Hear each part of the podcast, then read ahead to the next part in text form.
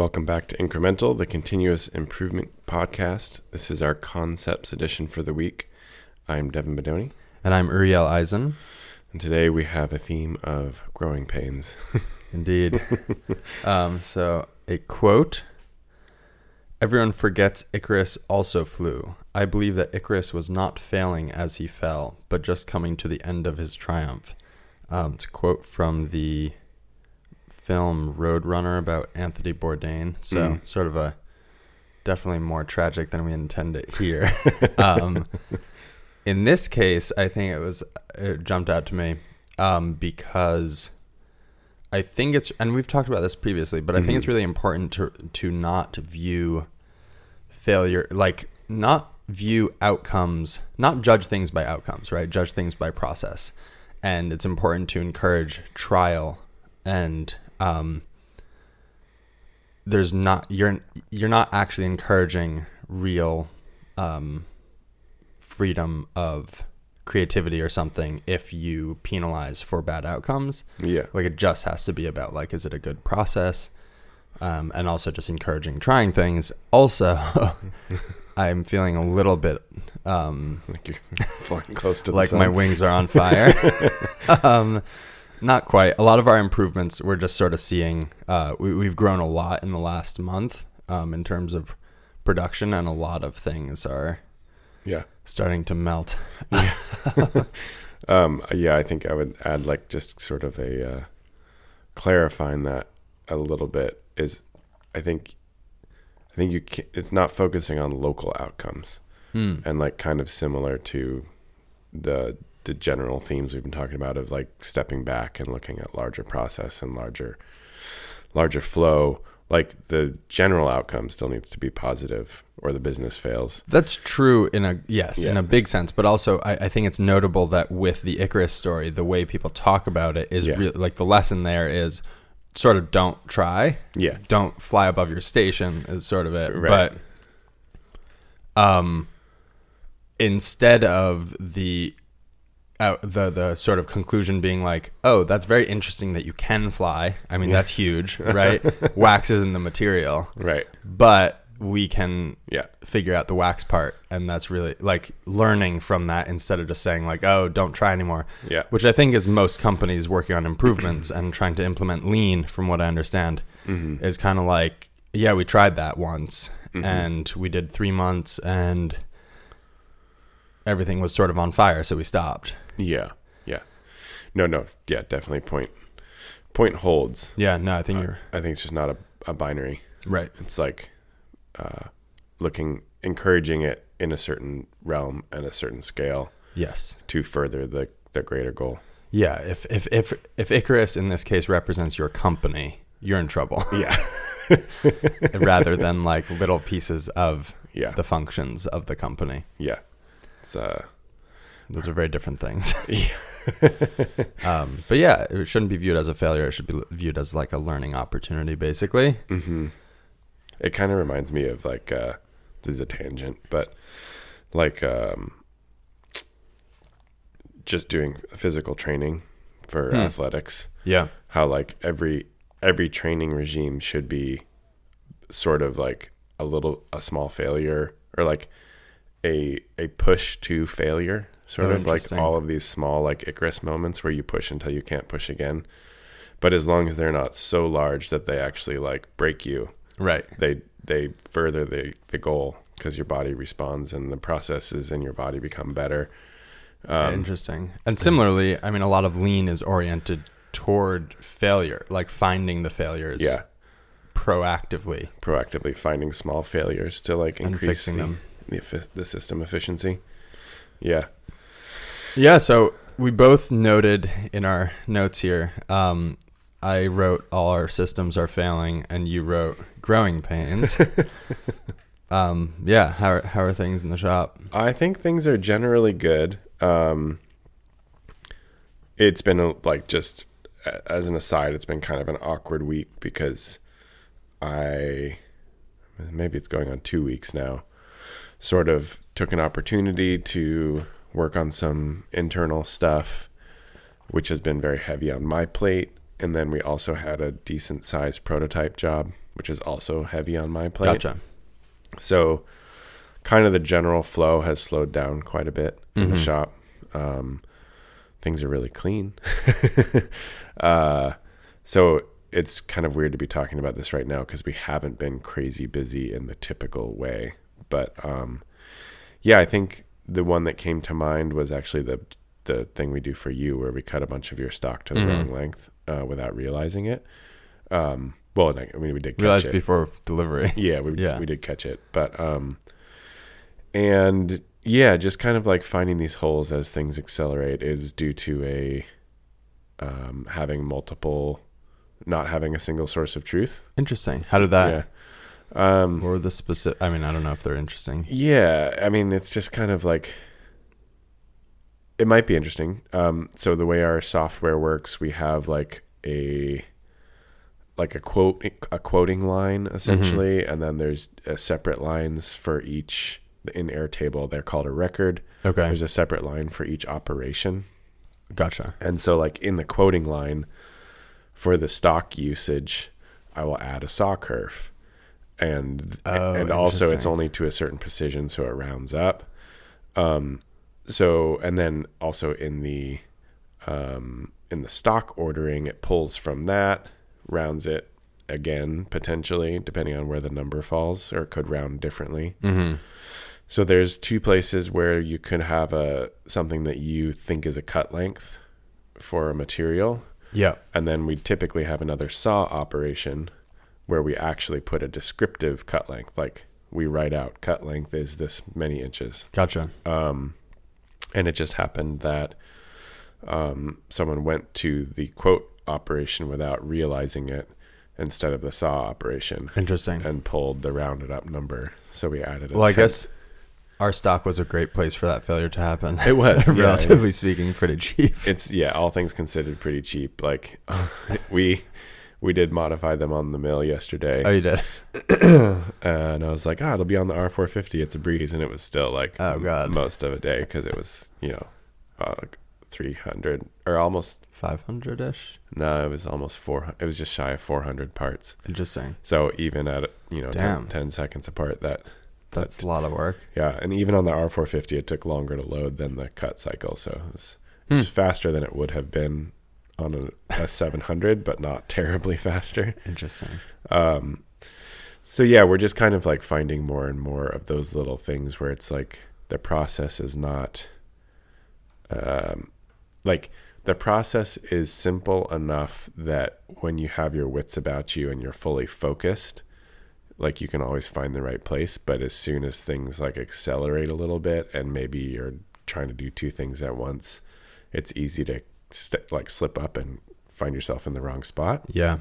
So we are planning to build this, or we're working on building out this new system where hopefully some of that stuff will be gone, but it's not in place yet. So Interesting. for the moment, the fix was like, here's the explicit place that you get a cut length, not anywhere else. Right. Um, it's not a great fix, but it's kind of a. a I mean, it's something. Yeah. Yeah. And there's just been none of these specifics are coming to mind, but but there's been quite a few things recently like that, and uh, yeah, we had some some shipping errors where things didn't, you know, stuff was supposed to go into a batch to anodize to get our pricing correct and save on shipping and all that, and it's like a couple parts got left out for no good reason, just Damn. because we the system hadn't been fully built out yet. Right. So that's our growing pains. Nothing too like crazy, but that, you know, adds time to each day and adds expense and makes, Yeah. makes people feel bad too. No one likes feeling like they made a mistake. Totally. Yeah. I, I got a text yesterday basically being like, hey, I think I'm dropping the ball because, um, and have some ideas of how to fix it. And I, I was kind of like, you're actually succeeding in spite of bad systems. like, yeah. our systems are, we're pushing them to the limits and we're finding those limits. And as you said, like, you start relying on people being smart and clever and resourceful Yeah. uh, which is great that they are, Yeah. um, for the most part. but also, yeah, there's limits there. Yeah. I, I've gotten some similar apologies and just been like, no, like this can't this business can't rely on you showing up with your like double A game every day. right, exactly. Like Yeah. that's great that you're awesome. Yeah. And I really appreciate that you're awesome. And also like stuff's gonna happen. Like, you know, life happens. Right. Like things happen in, in your life where like you're gonna show up on your C game sometimes. like I show up on my C game Yeah. sometimes. yeah. Uh, and it has to continue to function in that state. Yeah, and I, I was appreciative that that they kind of noticed, I guess, that things weren't going right. Like Uh-huh. at least seeing that things are not going well. I mean, they're going very well, Right. but in particular ways. So for us, it's kind of um, we've been producing, uh, let's say, thirty to forty pieces a day, Yeah. and we're starting to get up toward like between sixty and hundred pieces a day. Yeah. We don't i mean this is just a very small example. One example of all of our systems are like sort of melting down. Um, and not in a major way but like we don't have enough uh, racks for painting. Um, so when a batch is in the oven all of our racks are in the oven which means that we can't start getting ready for a new batch of paint Uh, until everything is out of the oven cooled down Yeah. quality control then you can go which just means that doing two batches in a day is really difficult Yeah. because there's just not enough hour like there's just enough hours in the day and so everything needs to line up perfectly yeah. you can't forget about something and then realize like an hour after that process finished that you can start on the next process like that sort of kicks it into two days and so there's sort of been a lot of that and then to make up for that we've started doing a lot of expediting which is mm. basically the act of um you know for anyone out there who's not familiar everyone starts doing it and it's a great thing to pay attention to because it indicates um substantial room for improvement but also indicates a bottleneck often because if you're expediting through a particular process it means that that process uh is throttling you in some way Yeah. um, even if it's not like the global bottleneck um, but basically it's it's sort of manually reordering like update modifying the order of things through a particular operation Yeah. so for us there's a lot of that going on now around the shop to try to squeeze the last bits of capacity we have Yeah. um, and it's interesting because I mean, it, it definitely indicates a, a few things. One is our Kanban quantities are too high, and so the information isn't flowing upstream fast enough because you're basically batching the upstream flow of information that triggers production. Yeah. Um, and because of that, the order is off based on usage. Yeah. Um, and so like there's an issue with that. There's an issue with um, a lot of sandblasted parts are ending up going upstairs without Kanban cards. Because I mean these are a number of issues. One, we just need to be m- much more diligent. But often, if you're really in a hurry, it's like, oh, I'm pretty sure this is going up next, but the Kanban card isn't like ready yet or is Yeah. upstairs because someone forgot to bring these up with those. So then you walk upstairs and then you realize there's like three other baskets of parts that hmm. someone had the same thought about. Yeah. And so then we carry those back downstairs, but then they're post uh, sandblasting and like gas out. And so then the question becomes like, where do they get restocked? Yeah. and do you untrigger Kanban that went to the mill? Um, so just like a lot of this little stuff that ends up eating a good amount of time, and I think has sort of like we had a very nice uh, system going for quite a while where you didn't have to do a lot of thinking about like exactly what should go on the mill right Yeah. now, exactly what should get sandblasted this second, so that we can run paint now for orders that we have that we can't ship yet. Yeah. Like so we're just like slightly behind on everything and um in a useful way. Like it's interesting to see what is breaking. Yeah. Um like one thing we've sort of been playing with is now that we have these and part of it is like we talked about extending our run times on the mill. Yeah. So now we have these really long run times, or relatively speaking, um, it becomes very useful to schedule out the day, Yeah. which we have no mechanism of doing right now. Mm. So we almost need like instead of just a bin that holds all of our kanban, we kind of need like a 24 hour period or something Yeah. that those get arranged into. Um, Is there I might be pushing things the wrong direction, but is there a way that adding some buffers would allow you to kind of maintain those simple systems a little more effectively because you're not needing to rush things through?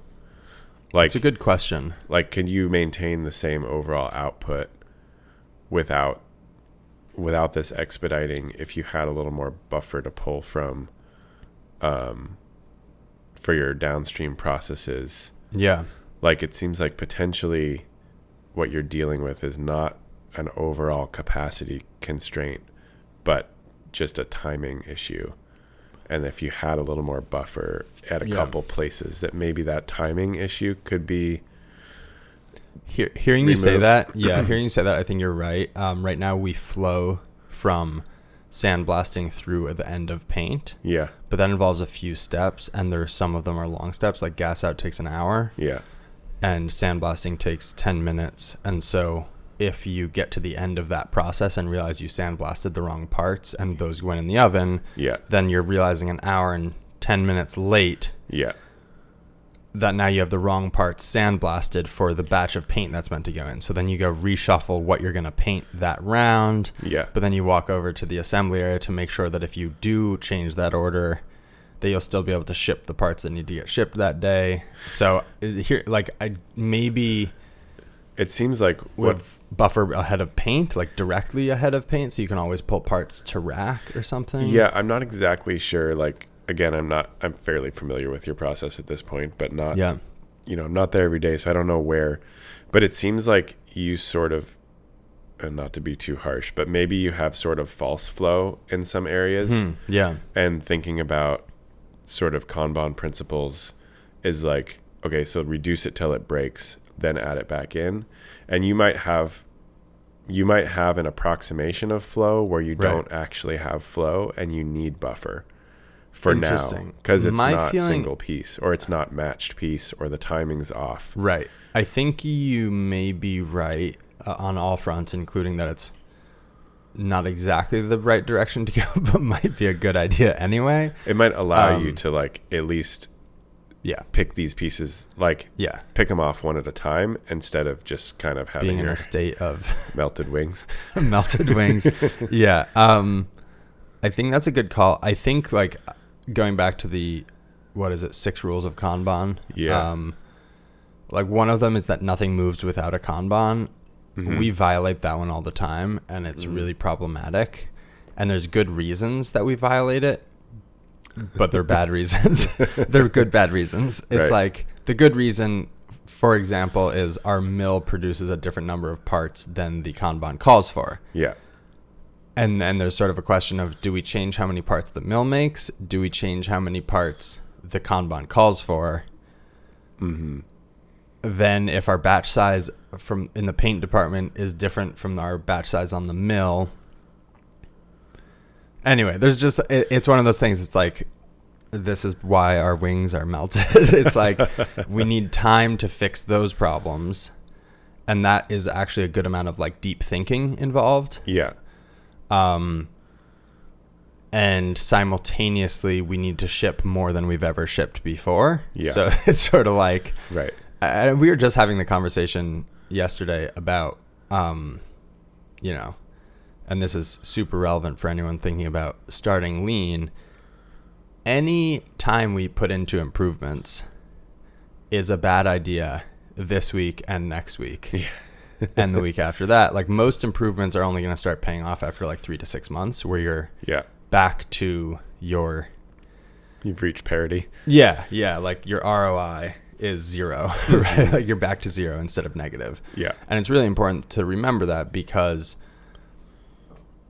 um like it's always going to be an uphill battle to make sure that we're continuing to invest the time in improvements Yeah. because the any rational person goes wow we have a lot on our plate let's maybe just like hunker down and bang that out. But I think the issue is, and and I, I think a lot of this, like the reason a lot of lean implementations start when people are in trouble, is because you have a lot of human, like capacity Mm-hmm. that's freed up from doing production work, right? Because you don't have paying jobs. Yeah.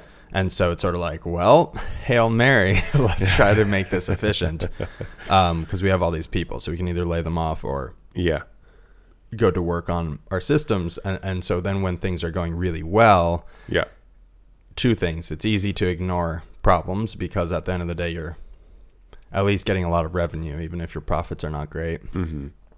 Um, and secondly, there's just no free time. Yeah. Um, Yeah. Interesting. Well, I think not to tell you what to do, but it seems like adding some buffers into those systems will allow you to solve the problems one at a time instead of That's a- trying to solve a big complex problem all at once. yeah, I like that. Um, You have to have some time to build those buffers, but that seems I think potentially doable. I think so. I think The, we can do the that stock quickly might almost already be there, just not like in the right place. organized Yeah. as such. Yeah. I wonder. We bake the, we bake our aluminum parts at 300 degrees. Yeah. I was kind of curious, like if we just left parts of every type in the oven, Uh huh. would that change? Like we run T6. I wonder if that would change the oh, the hardness, temper. the temper. Hmm. I feel like it's not far off of the soak temps. I think the soak temps are around 600. Are they? I could For be some wrong. reason, I thought they were lower, but I could be totally off. um, I mean, I'm no metallurgist. My Makes two of us. understanding is that aluminum is always hardening and that the soak temp just uh, accelerates that. interesting. So, yeah, I think it's like it's an accelerated age hardening. I could be off here. I don't know if, like, I mean, T6 6061 is fairly brittle, so I'm sure you don't want to get it too hard, but Okay, so this is saying aluminum uh 6061 alloy is hot worked at 260 to 3 500 to 700 cold uh, this is forging. Mm, also interested in this for different reasons. Anyway um so I'll look that up. But yeah the point stands. I think I think part of what's going on now is that because everything is sort of stressed yeah. it's very hard to um like not one thing is sort of calling our name hard of being like hey fix me Yeah.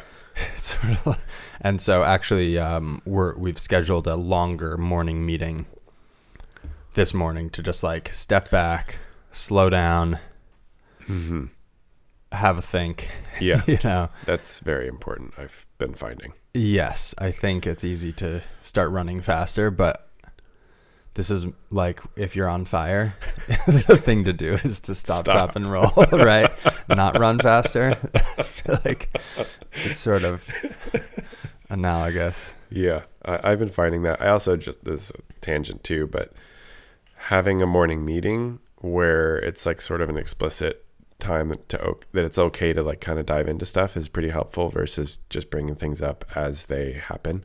mm. Because I think often, you know, if you're in your flow and it's like, oh hey, let's talk about this quick, this thing real quick. Like you're both trying to get back to something else. There's not like you don't feel like either of you don't feel like you have the freedom to really dive in yeah and really problem solve. And at the morning meetings, I've found it's I, there's a lot more engagement of like, okay, here's a problem. Like, how should we actually fix this? Not, Interesting. Not just like, don't do it again, or like, what was the issue, or you know, kind of a quick cursory. yeah It's like let's let's find a solution. Um, and sometimes they do stretch out quite a bit. I've been finding our morning meetings, even when we try and keep them quick, are often twenty minutes, half an hour. Yeah yeah. Which you know it's like you're paying people for that time but i do think a net gain is is high. Yeah, that's what I a, a very consistent piece of feedback I've heard from like people are t- uh, do like lean tours of their shops. Yeah is that like that is the best use of money they've they've Ever spent, spent. Yeah. basically. yeah i can see that Um, on the topic of problem solving, um, I've been reading this book, um, the Toyota Engagement Equation, which I feel like they could have done a better job coming up with the title, but sounds interesting. I don't think it does. I think like I've talked about it to a few people who Yeah. I've recommended it to, and you can see they're just like, I will not be reading that. No, it doesn't sound like an interesting book. It's like an interesting sort of curious title, but Very curious title. Um, the book itself doesn't feel like what you'd expect from that title. uh huh. There's been no math so far. um, you know, it's not like dense theoretical mathematics for Uh-huh. evaluating whatever JIT or something. Yeah. Um, it's basically about the process of problem solving. Huh. And so we had talked about a while ago about single loop learning versus double loop learning. Yeah. And um, th- basically, single loop learning is evaluating where you're at compared to a set point. So, for example, it's sort of like if we want more capacity on the mill, we try a thing, we say, did that get us more capacity? Or did that get us the amount of capacity we're after? Yeah. Are we closer or further away? Okay, let's update our methods. Yeah. Double loop learning adds a loop of uh, a target for the method of problem solving for the problem of capacity on the mill. Mm. And so it's sort of like, are we going, ab- is our process for coming up with new ideas for increasing capacity a good process? Yeah. Um, and interestingly, A3 is a process for problem solving that Toyota has spent like 60 years improving. hmm And so it is a very, I don't know, I think there's a lot of, um, it's a, a very compelling reason to use it to me Yeah. because it's kind of like okay they spend which we've talked about before but they spend a, a substantial amount of the problem solving process on um, defining the existing state defining the problem like really making sure you fully understand the problem There's some really nice rules of thumb like if there's more than five root causes for the thing you are dealing with Yeah. that you need to do another A3 for each one of those root Oh. causes. Yeah. Um, and uh, so, so anyway, so it's been really interesting. So we actually just printed off some A3 forms to start using Oh, cool. religiously for Did everything. Get A3 paper. Uh, no, that is the last piece we're trying to figure out. Is I think we're just because A3 is basically two 11 by 17s side by side. It's two 11 by 17s or two 8.5 by 11s. Oh, sorry. Eight and a half by 11s make 11 by 17. Yeah. Um, so I think we're just gonna like rosterize it or whatever it's not rosterize it. What's it oh, called? where Uh, you split it into two. yeah, I forget what it's called. Anyway, um, That makes sense. yeah. So um, it's been really helpful already, even though we're not filling them out yet. Um, just making sure when someone flags a problem, like my habitual state is to be like, okay, great. Have you tried this? Have you tried that? Have Yeah. you? And like that is missing, you know, 50 to 70% of Toyota's process. Maybe not. It's probably around 50% Yeah. of the process that you're just skipping. And I would say it's arguably the more important half of the process. Um, so, anyway, Nice. yeah, we'll see how that goes. Yeah, I've been wanting to do some of that, and it's just like, I just keep running into this. Like, where do we set this piece of paper? Like, I know. we don't, Yeah. we like don't have a place to put it. Oh, we did implement a WIP board. Oh, cool. And so I think we have space on our WIP board Yeah. for us each to have one A3 running at any given point Interesting. in, any, in Yeah. time. We do not, Yeah. but so that could change. it's the side of our mill. Maybe you need to buy a bigger mill so you have a bigger. oh, there we go. Anything to buy new machines. yeah, absolutely. Um, cool. Well, I have been reading a new book called Job Shop Lean. Very cool. So I thought I'd drop a couple tidbits in here. I'm not very far into it. Mm. Um, but already it's um, it's validating a lot of the kind of conversations that you and I had and sort of concepts we came up with, Very cool. which is cool. Um, and I like the approach in general. The author is kind of breaking things down into like, okay, here's things from traditional TPS that work in a job shop. Mm-hmm. Just cut, copy and paste. Here's things that do not. And here's things that here are tools that you can use to help implement some of those things that don't copy and paste well. Interesting. um, So the basic, again, I'm like not even done with the first chapter. Mm-hmm. It's pretty dense though. The basic concept is combining TPS slash lean with what was called group theory, Okay. which I think was came out of England in the 60s, maybe. Um, it's not. I think it's funny. Like some of these things have this like they're like this is a theory, and you're like, well, that's just a couple, just a concept, but uh, it's very simple, really. At the end of the day, um, it's just grouping all of your part numbers into part families, Okay. um, and then organizing your factory flow or I see. whatever around those part numbers Interesting. um, kind of comes back to the classic like we have too many different things and once you zoom out just a little bit realizing that there's massive overlap and really Right. you do a couple different things or a handful of different Right. things We have our sawn milled parts. We have our sawn turned milled parts. Sure. We have our Yeah. sawn turned parts. yeah and like the author is going wider than machine shops Okay. considerably um you know he the author was basically like if you do anything you know anything that supplies to assembly line manufacturers you do any any high mix low volume stuff Mm-hmm. regardless of whether it's metalwork or something else like you you can use these principles Okay.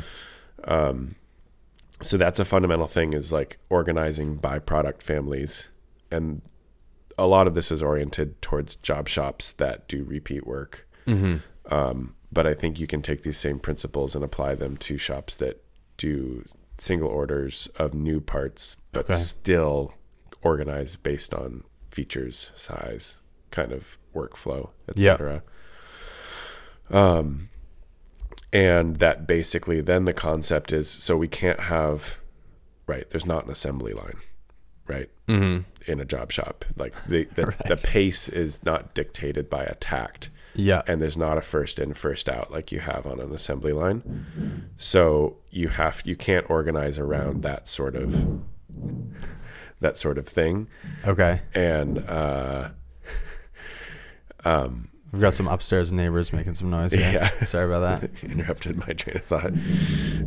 wow. um, so you have to organize around due dates. And so the author is basically saying instead of a, like the traditional method is to have um, sort of like specialist divisions in a, a shop where you have Okay. like your turning department and then you have your milling department and then you have your finishing department and then you have your inspection department Mm-hmm. and the concept is get away from that because the routings become crazy and Yeah. there's just material traveling all over the, the facility and create cells that are dedicated to product families so basically you're like okay so this cell only makes parts in this size that follow this workflow That makes a lot of sense. and it's a discrete unit um, the people in it are trained on all of the different things that need to happen in that cell. And once a once a part number is in that cell it can work on a first in first out kind of basis while it's in the cell. Okay. and so i thought that was kind of i mean it's fairly intuitive but also not how a lot of people do it. So that was cool.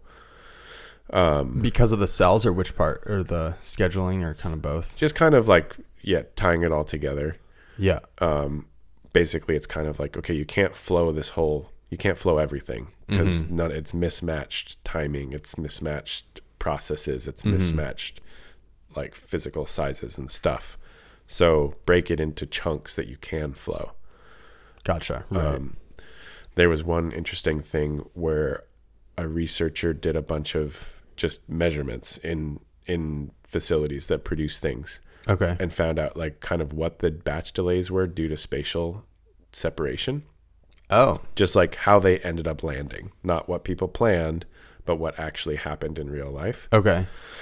and basically like if things were adjacent work centers were adjacent or connected with a conveyor you could have a single unit flow of you know single piece uh, flow if things were across an aisle things were almost always batched in a unit that either a person could carry or you could roll on a cart. Fascinating. If um, if things were across a facility, like within the same building but separated Uh huh. substantially in a facility, things were almost always batched in a minimum of one hour's worth of work.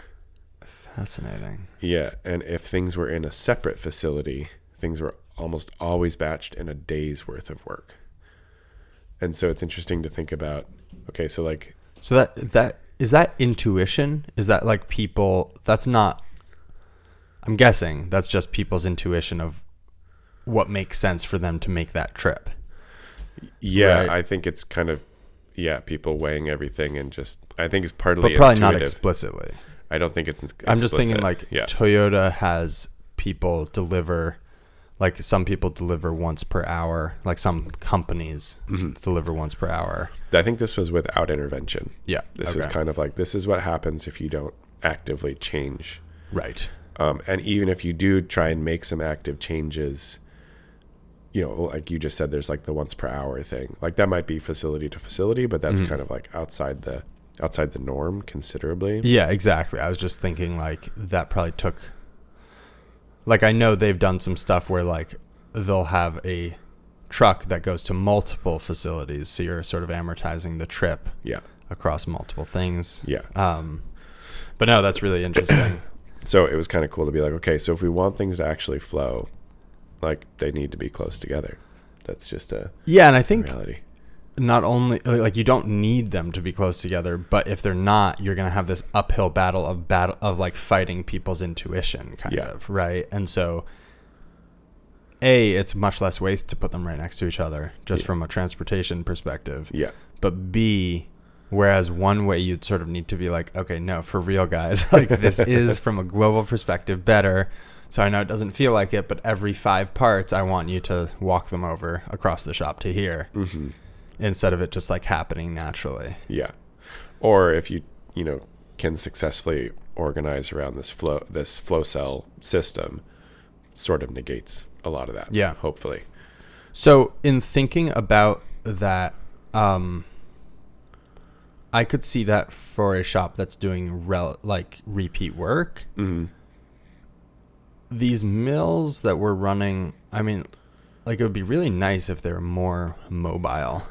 Um, and actually, like I think it's uh, oh man, what's the name of that shop? I'm forgetting. Uh, Saunders did a tour of it. Metal Quest. may have been Metal Quest where they're moving around. They they they have these air skates and they move their tools Uh-huh. around, sort of depending on Oh, I don't know. what parts they're running. Yeah. Anyway, so like, it may be. I, I wonder if it's worth some hard thinking about kind of how to make, how to design around flexibility, basically. Yeah. I think there's that in thinking about this for my own shop, my own processes. I was realizing that like at our scale right now and for the work we do for all intents and purposes, like our shop is one cell Right. and effectively like we have really narrowed our in the grand scheme of things, we've really narrowed our scope Okay. so that we can almost treat it as such. Like So you've almost narrowed it to one cell. kind of like at this point it's kind of like we do these few things they there's some variation Mm-hmm. um, and we do some stuff that sort of feels like outside the bounds of what we should be doing on our equipment Yep. but in the global view of manufacturing and even in the global view of machining like we are very we have a very narrow scope um, and i not to say that we couldn't do more to create cell kind of flow Mm-hmm. which I was sort of thinking, you know, about that last night. Like, okay, so like if I were to kind of try, you know, I've sort of tried to make all my machines be able to run the same stuff Yeah. so that we can push any work so that we don't have idle machines. Mm-hmm. Um, and I think there is a benefit to that, but I do think there's also sort of a benefit to at some point being like, okay, once we get processes to a certain state, we're going to push all automatable work within a certain scale to this or within a certain size range to this machine. And that is going to be like this cell effectively, and then it can flow to downstream stuff. Um, like like a single machine cell potentially Yeah. even. Yeah. Um, Huh. one other interesting piece was organizing. I haven't actually gotten to the point where they like define these terms yet, Okay. but organizing all of your jobs into what they called runners, repeaters, and strangers. Okay. Um, and I think like runners, I'm guessing just based on how it's been talked about, runners is stuff that's just like easy, like it just goes or it's always going even. Mhm. Repeaters is stuff that comes in often, I think, and strangers is like your oddball jobs. Okay. And and then following sort of an 80-20 rule of Hmm. organizing your parts by volume of like like building a matrix of kind of what parts make up 80% of your volume and then you try and overlay what parts make up 80% of your volume and 80% of your revenue Okay. and you optimize for those and then everything else basically gets treated so you you optimize cells for those Revenue or profit? uh I think this one was done by revenue but Yeah. Okay. um, you optimize cells for those group, which tend to be a pretty small percentage of your Okay. total part numbers. And then the other stuff, the outliers, basically just get treated as prototypes and go through like a whole different track in the in the facility. Interesting. This sort of scratches the same itch as like uh, Starbucks's um, like playbook for Uh-huh. like different states of the store. Yeah, Right. It's like it almost becomes just too difficult to come up with like. I mean, Einstein tried right a unifying theory. He spent the last half of his career fruitlessly Sure. trying to unify general relativity with quantum yeah, unsuccessfully. So right now we have two playbooks, yeah, yeah. depending on scale. Um, So anyway, it's it's interesting. I look forward to diving into it more. Um, already, it's kind of like okay, we're on the right track, and I think there's going to be some pretty good information here. Um, and especially if we start thinking about moving to a different space, yes. how to organize and do that layout, I'm pretty intrigued with. Uh, so we'll see. Absolutely. Very cool. yeah, Um, let's see. We have a few things left here. Uh, this is a very short, quick observation. I've been thinking more about like TOC versus um, TPS. TOC is theory of constraints. TPS is uh, Toyota production system. Uh-huh. Um, I was sort of thinking like TOC is almost for like guiding people of where they should put efforts yeah, and TPS seems to be more a lot more about building people, um, hmm and and also just like it seems like TOC is sort of like a management tool, and that can be like self management or it can be like managing the efforts of a company. yeah, Whereas TPS, I was kind of thinking like if you have a like we've talked about this, if you have a small company and your bottleneck is actually human labor, then any improvement that frees up human labor, which is the goal typically with TPS, yeah, right? Um, I mean, it's for global efficiency, so it doesn't have to be freeing up labor, but it often is. Um, like it can be reducing defects or something else. Yeah. Um, but often the net effect is that you reduce human labor. Um, that is scratching the itch of your bottleneck, right? And but I think the key piece, and I think what makes TOC so interesting, is that I think a lot of it, it's easy to sort of lose energy when you're just doing TPS. hmm Like we've been doing improvements, and it's sort of like it's great on one hand, like you see differences, but at the end of the day, it's like I'm not making more money, yeah, and it takes on average like one to three years for people to really start seeing an effect. yeah, And so it takes a huge amount of sort of commitment and faith is not a word I like to use, but almost right to Yeah. like be like, let's keep going. yeah, We read that it's very powerful.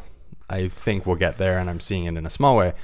Um, because I think you're basically taking these little shots in the dark, and every now and then, your freed up labor ends up landing, like settling on improving an actual bottleneck yeah, but it's almost left up to chance in a funny way. yeah, Whereas TOC is sort of more about spending a lot of that time identifying where where you're going to have a really strong effect um, of like improvement effort to effect on profit. Yeah, Um, and so I just think it's worth noting that they're both sort of very important. And then the other thing is if you point at your true bottleneck with TOC, you're going to want someone who has practiced a lot of TPS Yeah. to go tackle that, right? Right. Like and so I think it's really useful to to build it's really useful to start building a lean culture even if you don't know what your bottleneck is yeah. because the second you find your bottleneck, you have people who have practiced uh, identifying the problem, pr- like understand the theory of the effect of like batch size on lead times and the effect of lead times on profit and and Yeah. all this stuff, and so you kind of have the right people to to deal with the problem. Um, Yeah. but and even just for like personal management i just think like both lenses are useful one is more like where should i go and the other one is more involved with like how do i get there Yeah. um, Uh, yeah, I've been thinking about that a lot. I had a long conversation with our friend Joe Cobra Frame Building yesterday and had this conversation with my employees also last week where it's like, okay, I think we've identified that we need another person. We've identified where kind of the hole is in our labor in the in the shop. I really don't want to just hire someone and make all of our lives like marginally easier. mhm. Like if we're going to bring somebody in, it needs to in a very consequent, consequential way, like tangible way, fill that hole one way or another. Whether that's the person directly filling that hole or the person freeing up someone else to directly fill that hole or a group of us even to fill that hole. But I think it's very easy to be like, we need another person. Where can we put them? And then like stick them there and everybody gets a little bit taken off of their plate, but there's not like a concrete change to the bottleneck, the labor bottleneck. Mm-hmm. And so I think TOC, well, TPS and TOC is very helpful to be like, okay, here is where that needs to go. Here's where that additional labor needs to end up one way or the other, whether that's they fill it or you stick them here and then it um, it cascades through our labor pool to allow that other hole to be filled in one way or another, dominoes kind of through the system. Yeah.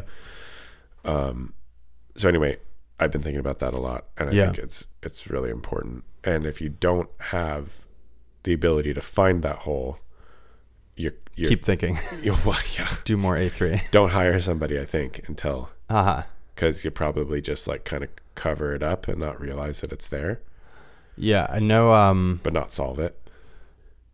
uh, Jay Pearson gave a talk years ago. I remember he said something like, "I thought I'd hire a second, like I was running around with my hair on fire, so I needed to hire, and I thought that would fix it, but instead I had two people running around with their hair on fire." Right? Yeah. Like that's easy to do. Yeah, definitely. Um, I just had an interesting like brief thought Yeah. on local optimums versus uh, global. Mm-hmm. now that I'm looking at what I wrote, I'm, I'm sort of rethinking aspects of it. But I took uh, with there's this thing called Folklife Festival in Seattle, Okay. and, and I took my daughter, and we took the bus, and I was just kind of like musing on the sort of differences between Uber, taxis, and mass transit Mm-hmm.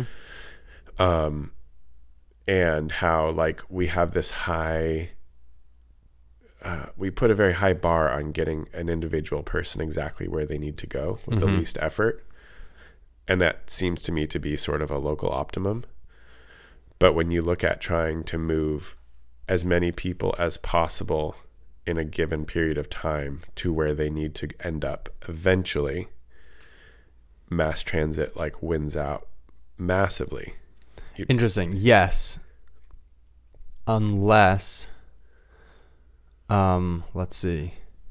I'm thinking like I think part of the issue is that putting one person in a car yeah is crazy Yeah. because you have whatever a ton and a half of Sure. steel and computers and yeah expensive things moving around 150 pounds of person yeah and so like then you start looking at like bicycles Sure. where you have 20 pounds of steel moving around. Well, Well, even incorporating bicycles into the picture. Yeah. If you need to put, get someone 70 miles to Right, work in the morning, Yeah. that involves. no, that's a very interesting thought. Yeah.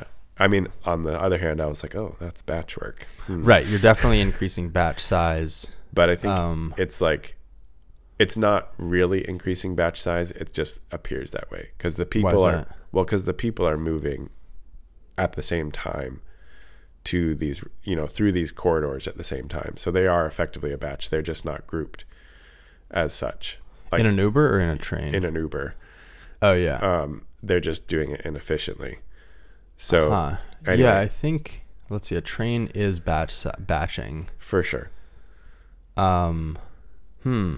I'm gonna have but it's looking about at that. over. I don't know. I was just kind of like that's a looking super at. interesting wa- place to apply all the ideas of. yeah, Yeah, there's a joke which I think we've mentioned that Toyota treats their car parts better than hospitals treat their patients because uh, they try to reduce waiting for Uh-huh. the car parts. oh yeah, Um, and we've all been like, oh, talk to the receptionist. Then you do that. Then it's like, okay, sit for half an hour. Okay, talk to this person. Yeah. Okay, now sit for another half an hour. yeah, Okay, we have a room. Okay, sit.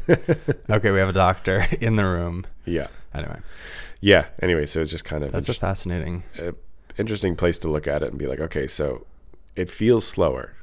It is Yeah. slower as an individual Yeah. When you're trying when you wait. You know, you go, you wait for a bus, you get on the bus, you go to the place, you walk to where you need to go. Right. as an individual, it's definitely slower. From But- a global perspective of getting 80,000 people from point A Mhm. to their distributed points in, in point B or city B, it's absolutely faster. Yeah, especially like New York, you see that, right? Like a car is not faster because you have to sit in traffic with all the other cars. Mhm. Um, yeah, that's really interesting. I'll have to think about applying those ideas to cities.